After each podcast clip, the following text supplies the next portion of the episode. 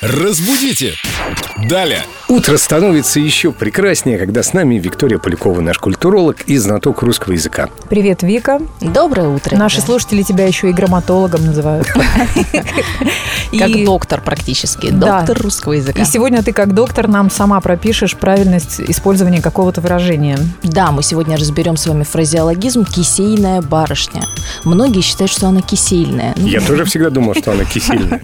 Нет, Семен, она не кисельная. Ну, хотя я не исключаю, что есть все же кисельные барышни, такие медлительные, вот такие вот наверняка. Так, так, так, давайте не будем переходить на личности. А что такое кисейная, ты говоришь? Кисейная? Кисейная. Это же от названия ткани. Да, да, существовала такая легкая, прекрасная, нежная ткань, из которой вот такие кисейные барышни носили дивные платья.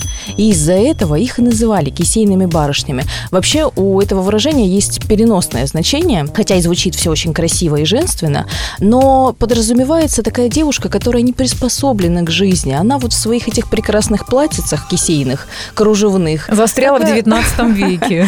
это точно. И, конечно, в 21-м ей было ох, как тяжело. Слушай, ей нужно добавить какую-нибудь грубую косуху, ботинки, все как любит Семен. Да? Так, по-моему, разговор перемещается куда-то в область моды. Это уже Конечно. совсем другая тема. Да, давайте вернемся к музыке. Разбудите! Далее!